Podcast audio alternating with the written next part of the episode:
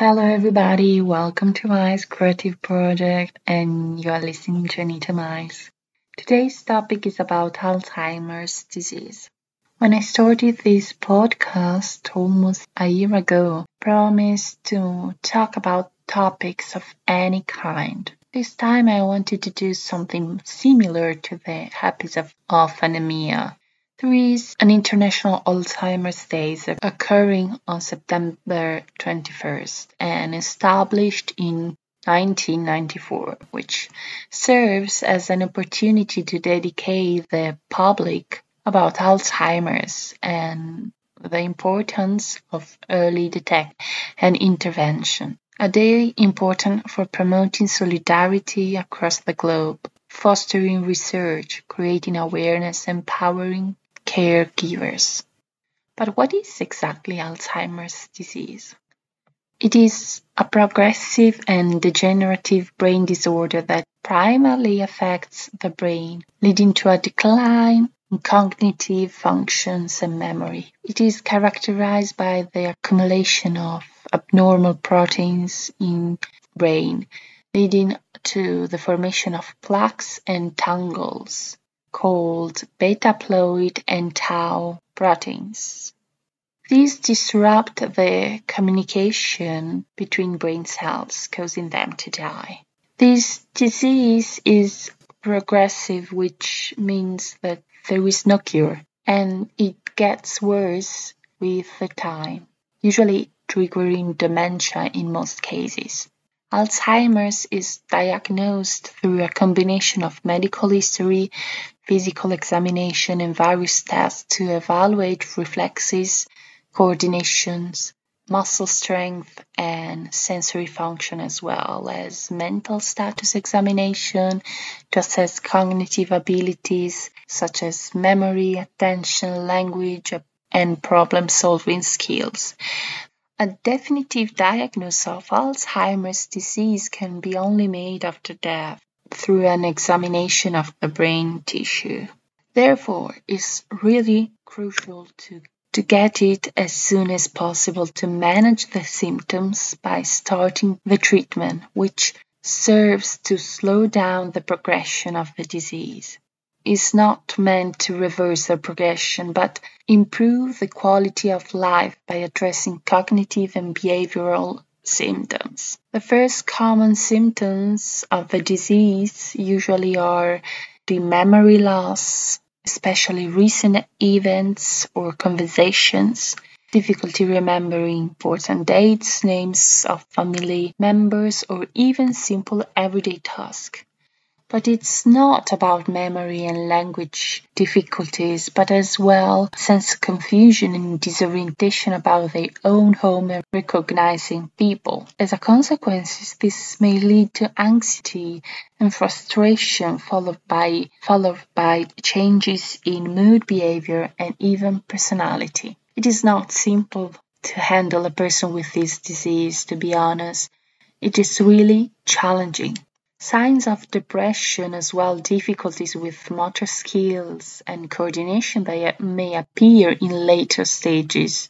And when a person comes to this point, motor skills impairments can further impact an individual's independence and quality of life. It is important to underline as well the symptoms of Alzheimer's can vary from person to person and its progression as well can differ. I hope I was clear till now, because now it's important to know that Alzheimer's and dementia are not the same thing. Alzheimer's disease may cause dementia in about 60% of cases, but not vice versa, because dementia refers to a set of symptoms affecting cognitive abilities such memory, thinking, and reasoning a medical condition that has several causes.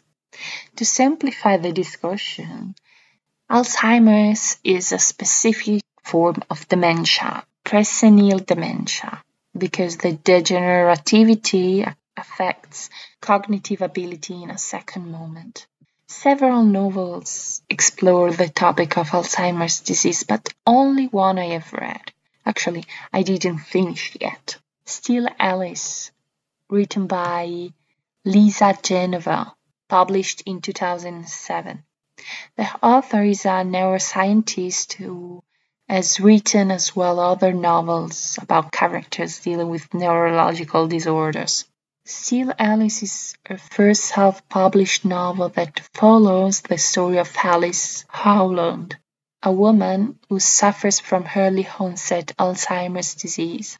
She is a 15 years old cognitive psychology and professor at Harvard, as well as a linguistic expert. She's married and has three grown children, and the novel provides an insightful portrayal of the impact of the disease on her life and family.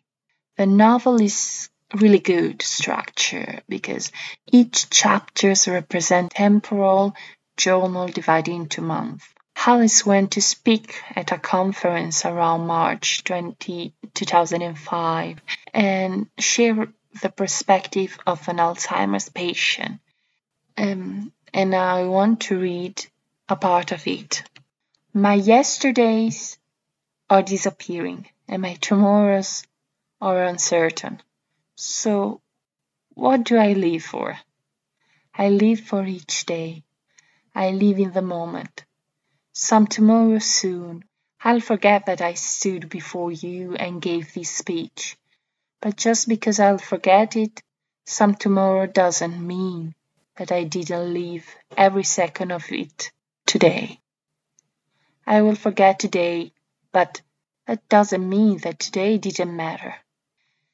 This is an incredible, touching novel that was adapted into a movie in 2014 with Julianne Moore as the protagonist. It's not easy for family members living with someone with Alzheimer's or as well with dementia to handle them. Therefore, we should thank caregivers for their work. The following song fits perfectly this topic. Black suit, black tie, standing in the rain. And now my family is one again, stapled together with the strangers and a friend. Came to my mind, I should paint it with a pen. Six years old, I remember when. My father told me, son, it's not his fault, he doesn't know your face. And you're not the only one,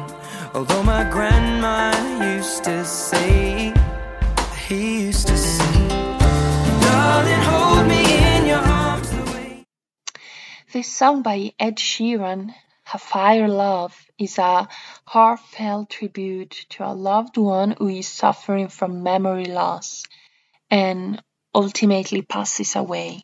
This part of the song that I chose underlines the words of his father, reminding him that it's not the person's fault if they don't recognize his face due to their memory loss, emphasizing the universality of situation that lots of family are currently into. It's time to conclude now this journey, hoping that I have instilled some curiosity. I can suggest the following website if you want to know more about and how to support the cause www.alz.org.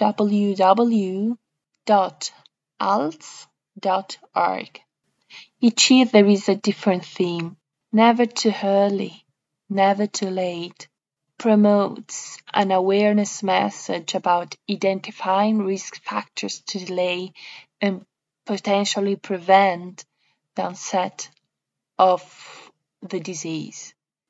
Stay tuned for more XOXO Anita Miles.